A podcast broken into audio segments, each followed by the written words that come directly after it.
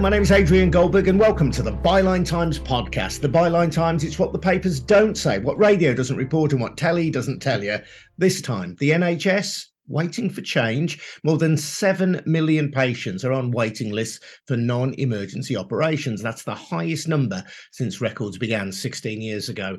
The government solution involves telling GPs to give a range of options to anyone referred for treatment.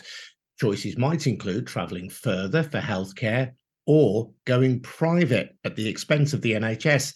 Is this the only way forward? Or is there an alternative? We're going to be talking to Chris Thomas from the left leaning think tank, the IPPR. He heads up their Commission on Health and Prosperity and wrote a book about how to save the NHS called The Five Health Frontiers a new radical blueprint. He's warning that the government's plans risk creating a two tier health system. Before that, just a reminder that the Byline Times podcast is funded by subscriptions to the Byline Times. That's our brilliant monthly newspaper, which combines the best of our online offerings with content that you can't read anywhere else. Get more details about subscriptions over at bylinetimes.com. That's at bylinetimes.com. And don't forget as well our new film at Byline TV with John Sweeney. It's called The Eastern Front Terror and Torture in Ukraine. Watch it now at Byline TV. Welcome, then, Chris. And just so we can understand what we're talking about, can you just give us a brief explainer of what the government's proposal is? Yeah, absolutely. So I suppose reacting to the kind of shocking state of the NHS and the figures 7 million people waiting for routine care, but actually red alarms flashing on pretty much every indicator when we look at the data in the NHS. They're looking at ways, I suppose, to their mind to make the process of getting care more efficient. So the indications that GPs will be asked to give people a wider range of choice in this case with an onus on them to suggest private options as well as NHS options for referrals. The thing there is that whilst I can see that that might mean that some people go to services they might not otherwise used that have got quicker availability, the challenge is, is that that's really only an option available to people that have the means to pay. It, it starts to dilute that founding principle of the NHS that it should be available to all regardless of our means to pay. So there could be some quite difficult inequalities that emerge from this. And that, to my mind, would outweigh some of the small advantages it might bring in terms of efficiency. My understanding was that if you are uh, someone who is offered private treatment as an NHS patient, that the NHS would pay for that, and that they say that there would be help available as well if you have difficulty with transport costs getting to the private hospital. So it's the NHS that would pick up the tab, not the individual. I don't think that that clarity has been brought through, and this means there are cases where the NHS will purchase independent capacity and that would remain free. But even if that's the case, even where that scheme is agreed upon with the private healthcare sector, there's a slightly worrying sting to that tail, which is that ultimately what it's doing is giving a private healthcare sector oxygen. It's allowing it to grow and in turn to suck more resources that could be going to public healthcare. Now one of the most concerning ways that it will do that is in hiring healthcare staff. So the nhs has an ongoing workforce crisis. That has over 140,000 vacancies at any given time really struggling with that kind of capacity question we only train a certain number of clinical staff. We have caps in the UK on our medical and nursing training placements. And so if we have staff that are then going and being routed into the private healthcare sector, then what we're doing is limiting further the capacity of our public healthcare offer to meet people's needs. And so, you know, kind of short term, but particularly medium to long term, that's going to make it more difficult for those reliant on public healthcare to get the care they need as quickly as they need it. Of course, this is not a novel idea, is it? Alan Milburn, the health secretary to Tony Blair, did block book private hospitals in a bid to reduce waiting lists and was successful in doing so. So the Conservatives might respond, well, they're simply doing something that Labour has done in the past and that any pragmatic government might do at a time of particular need for the NHS. I think if there is an argument for this kind of scheme, that's the strongest. People are waiting for care, and therefore, why wouldn't we pull every lever available to us? We've certainly seen, as well as the government, the shadow health secretary make that argument. I think the challenge is is that if that is devoid of then a longer term plan to give the NHS the resource and the capacity that it needs, so that uh, yes, there might be a pragmatic immediate solution, but the final path there is a route to something that's more sustainable where public healthcare is available for everyone that needs it. Then what we'll end up with is an independent sector, a private healthcare sector that's baked into the supply chain of how healthcare works.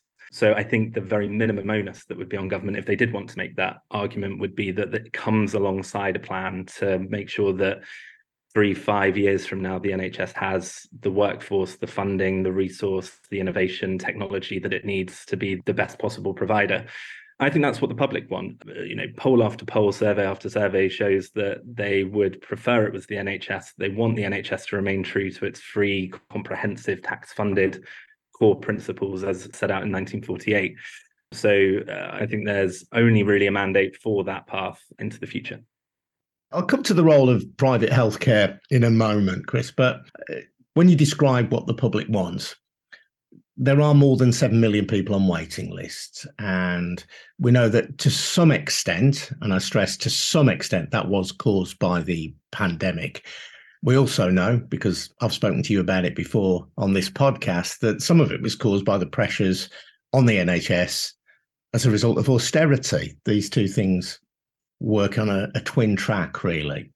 But in the immediate term, you've got people who are desperate for operations. And certainly when I've interviewed people, as I have done over many years on a number of occasions, and say, do you really care where you get your treatments if you need an operation? maybe not as an urgent operation, but something that that needs to be done. People seem fairly indifferent about whether it's carried out at a private hospital or in an NHS hospital. And anecdotal experience suggests that sometimes people have a, a more enjoyable stay, as it were, in a private hospital than in an NHS setting. I totally agree. We're seeing it even outside this scheme that in the data, as we monitor what people's healthcare behaviors look like, are growing what we call an opt out from the NHS, whereby people are actively choosing and paying, whether that's by purchasing private medical insurance or actually the bigger trend is towards just self paying. So using savings or in some cases, loans or debt or whatever it might be. But they are choosing private healthcare. The reasons for that are predominantly access. It offers you a quicker route through. And I don't blame people for wanting a quick read through it. It's horrible to wait. The anxiety, the pain that comes with that can be really difficult. The knock on consequences that we're seeing on people's economic lives as well, in terms of what health at the moment means for our capacity to get a job, stay in work, and to earn enough money in a cost of living crisis. And as you say, the second reason is the experience is potentially better in private healthcare settings. I think the challenge is, is that it's by no means inevitable that that would be the case. It's not inevitable that the NHS wouldn't be able to provide quick access and a brilliant experience. Uh, as you've outlined, that's actually a political choice that comes down to what happened during austerity in terms of resilience being actively stripped out of the NHS, what was called efficiency savings, but has transpired to be a strip out of resilience. But also how the COVID 19 pandemic was handled is absolutely possible as other health systems have shown to have come out the other side of covid-19 with significantly more capacity. So if we see it as a political choice then there's something quite worrying that we might end up with a status quo where mediocrity is accepted in the nhs and in turn that incentivizes people with means to use private healthcare what we might end up with is something either very akin to the education system where you know something is available for all but maybe it's not ideal and for those with means something much better is available or I'd say in a worst case scenario, something like dentistry at the moment, where we've seen this kind of trend play out just 20 years ago. Now we have people really, really struggling to get an NHS dentist to get the dentistry care they need. And in some cases, and some parts of the country, a rise of things like home dentistry, which is just shocking. So uh, I would hate to see that become our new status quo. I mentioned your book in which you provide a radical blueprint for the future of the NHS. Does that envisage a role for private healthcare within the healthcare ecology of the UK? So, what it doesn't suggest is that we would need to ban private healthcare providers if they want to operate fine. What it suggests is that we need to go back to an often forgotten part of Nye Bevan's vision for the NHS. People know that he talked about it being publicly owned, tax funded, comprehensive, and universal at the point of use. But if you go into the debates around the NHS and the parliamentary scriptures as the bill was passing, there's one other thing that Bevan was very clear on, and that was that the NHS should be a vehicle to universalise the best. And that element, the best, differentiates the NHS from most other parts of the welfare state. Education doesn't universalize the best, certainly employment benefits and employment support doesn't universalize the best, much more in employment services like a safety net. And so my vision for the NHS would be very much that it is good enough to be the provider of choice. There would be no benefit from choosing a different provider. And there are routes to deliver that absolutely with the right political will, the right policy decisions possible to get to. So that's a really interesting perception, I think, then, this idea, because most of us have grown up, I think, with the idea that the welfare state is a safety net, that it is there for when things go wrong. But certainly, as far as the NHS is concerned, then you're saying that there was a higher aspiration clearly something must have gone wrong if you need healthcare treatment, I suppose. But it is not about providing a baseline service. And from its inception, it was never about just that. Yeah, exactly right. It's always, at least in its inception, has meant to be about making sure that on that logic that Bevan used to talk about, that sickness isn't a misdeed for which you should be penalized. It's very much a misfortune that we would collectively, as a country and as communities, fund a service that could provide access to exactly what we needed.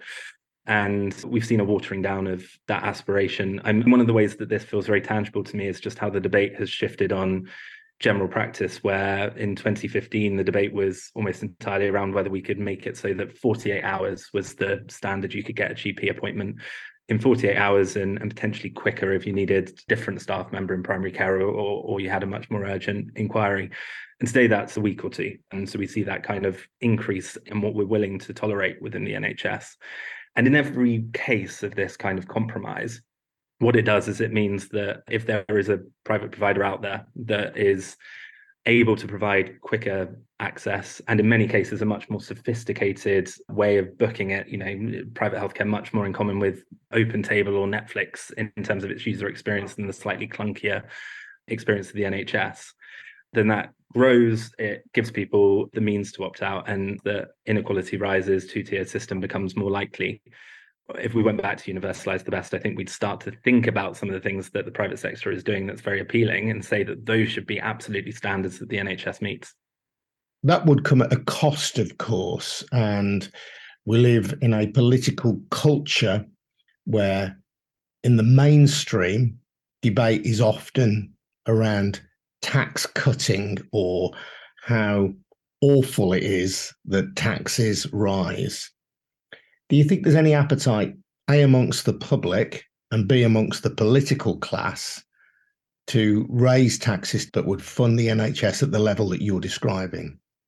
Yeah, I mean, I think the sentiment is generally quite clear that if there's anything that the public are willing to pay a bit more tax for, it's often to make sure that the NHS is as good as it can be. So that sentiment is, is generally quite strong. I think the breakdown is in political will. And I think that's cross party. I don't think there's any major UK party at the moment that is particularly willing to open that debate on tax at the moment.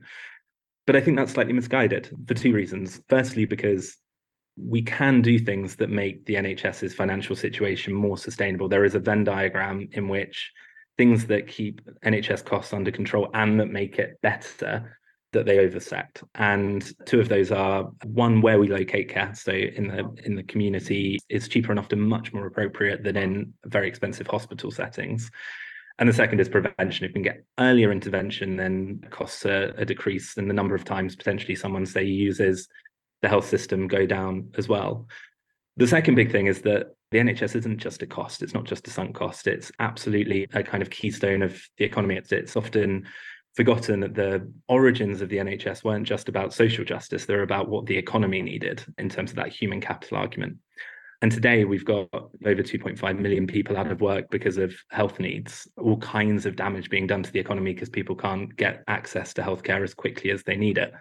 And so, as an investment proposition, I think it's a very good one. And I think if we were doing the cost benefit, it would be quite easy to justify. I think a political party were bold enough to say, look, what we're actually going to do is put this forward as both the health agenda, the public's number one or number two issue in most opinion polls, and for the economy, the other thing that the public really care about, then they'd have a fundamentally very popular proposition. Keir Starmer has outlined a scheme which sounds similar, at least on the face of it, to the government's in terms of giving patients more choice in terms of where they are treated. And there's certainly evidence suggesting that if people have that power in their hands, that waiting times can be reduced. Is there any difference between what Keir Starmer's proposing and what Rishi Sunak's proposing? Yeah, so I think the proposal that we've seen from the opposition from Labour has nuances that make it actually much more comfortable. So the scheme as Labour have proposed it is based on things that we're seeing actually happen already around the country. They're just not happening across the whole country. So there are isolated examples of it. But what it would essentially entail is that instead of being added to one waiting list for one service in one location, probably your closest one and the one that you would normally use, you would be added to several waiting lists within your region. So if mm-hmm. you're in West Yorkshire, potentially to all the waiting lists for services in that area. And what would happen is that if you were able to be seen by an NHS service quicker, a space became available because they're moving through their waiting list either more quickly or because that waiting list just started off being smaller, then you would be offered the choice to take that up. The schemes, as we've seen them play out, don't make that an obligation. There's no penalty or obligation to take it. But for lots of people, that would be a preferable option. So uh, that's utilizing the NHS's own capacity in quite an efficient and clever way, to my mind, and probably makes it a preferable scheme to the kind of thing that we've seen and the kind of attempt to mobilize choice that we've seen from the government more recently. People like the idea of choice, don't they? They like the idea that they might have some say in where they're treated and when they're treated. It's this kind of strange consumerization of the NHS, isn't it? And the counter to that is well, if my local hospital is efficiently run and has sufficient investment, I won't need to go on an app.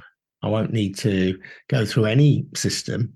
My local hospital will be able to book me in in a timely fashion and deliver my elective surgery.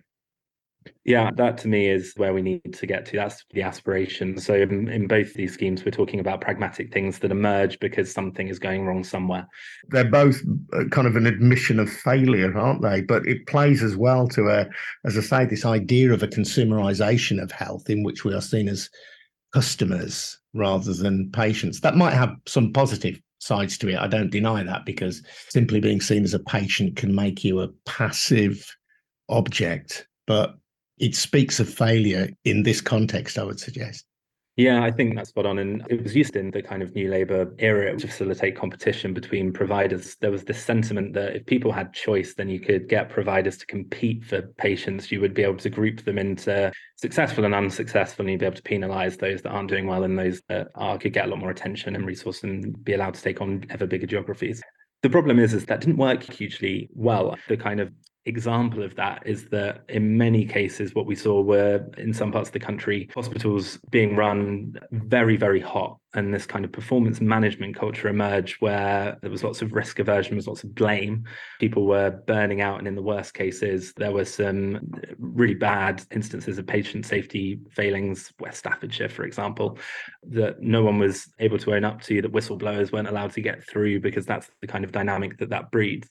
Ultimately, if choice is an admission that something's gone wrong, that we're not able to universalize the best across the board, then the kind of answer becomes obvious to me. Basically, we should be striving to achieve the thing that you've said, Adrian, that everyone's local service would run at a good standard to a quick time and in a way that suits their needs. They should still have say, they should still be able to make decisions about what their care looks like and talk to their professionals as equals that's a better way of empowering people, I think, than saying we're going to allow there to be bad outcomes, good outcomes, and rest on your ability to avoid the bad to drive the healthcare service forward. That seems to me quite a bad way to do it.